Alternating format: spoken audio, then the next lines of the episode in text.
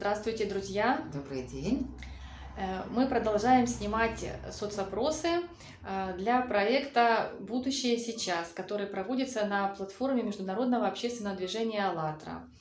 И сегодня мы задаем наши вопросы прекрасной женщине, педагогу фортепиано Виктории.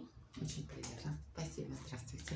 Виктория, э, скажите, пожалуйста, хотели бы вы жить в обществе, и были бы вы и ваши близкие, и э, близкие вам люди э, счастливы в обществе, где длительность рабочего дня составляет 4 э, часа в день, 4 дня в неделю. При этом заработная плата достаточно высокая для того, чтобы обеспечить себе и своей семье достойное безбедное существование. Достойное, комфортное. И в этом обществе человек будет иметь гарантированно два отпуска в году и полный пакет социальной защиты. Конечно, конечно. Об этом можно только мечтать. Ну, если хорошо мечтать, значит, это все сбывается. Да, я очень хотела бы жить в таком обществе, где было бы все по совести, вот, с душой, с любовью, с светом внутри. Э, взаимопомощью к ближнему. Мне бы очень хотелось, чтобы дети мои, моя семья и мои близкие, родные люди, чтобы все это было... Это, мне кажется, эм, по-человечески. А скажите, пожалуйста, э, как вы считаете, какими в таком обществе должны быть медицина и образование? Конечно, очень хотелось бы, чтобы это было бесплатно. Или обязательно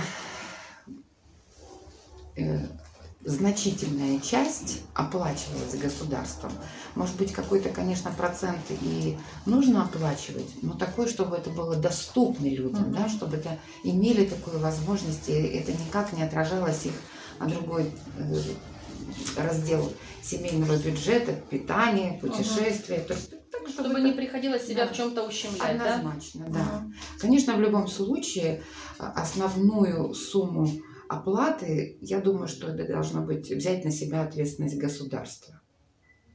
Хорошо, спасибо.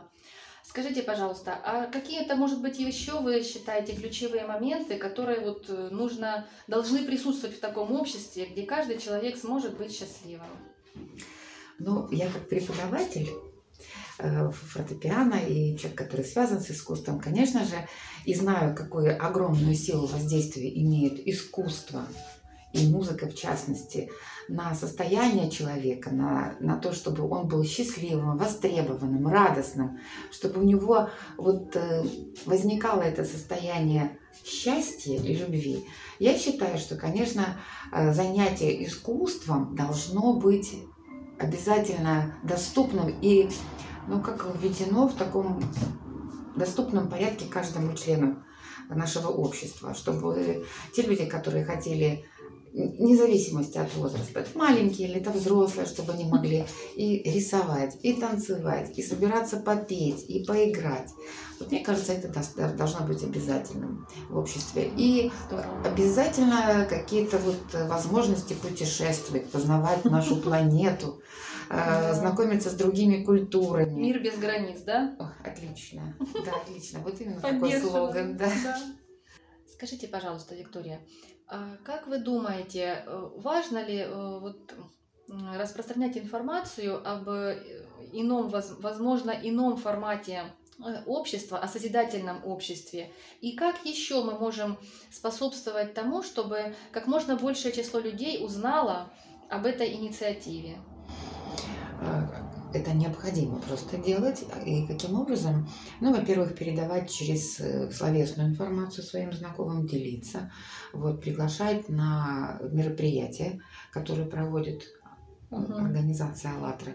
Ну и, конечно же, движение. Движение, угу. да. Это не организация. У нас движение, нет... Да, движение. У нас нет, э, нет, руководитель, нет руководителя генеральный директор – это совесть. Очень хорошо. Да. Это, наверное, самый главный показатель, который, да. который должен быть у человека. Ну и, конечно, нужно воспользоваться инновационными технологиями, телевидением, которое э, вы, вы пользуетесь и распространяете хорошую информацию. И также соцсети всевозможные, где можно передавать информацию, делиться литературой, э, вот, мероприятиями, которые вот проводит ваша организация, мыслями, идеями. Я думаю, что да. Спасибо. Спасибо вам огромное. Благодарю.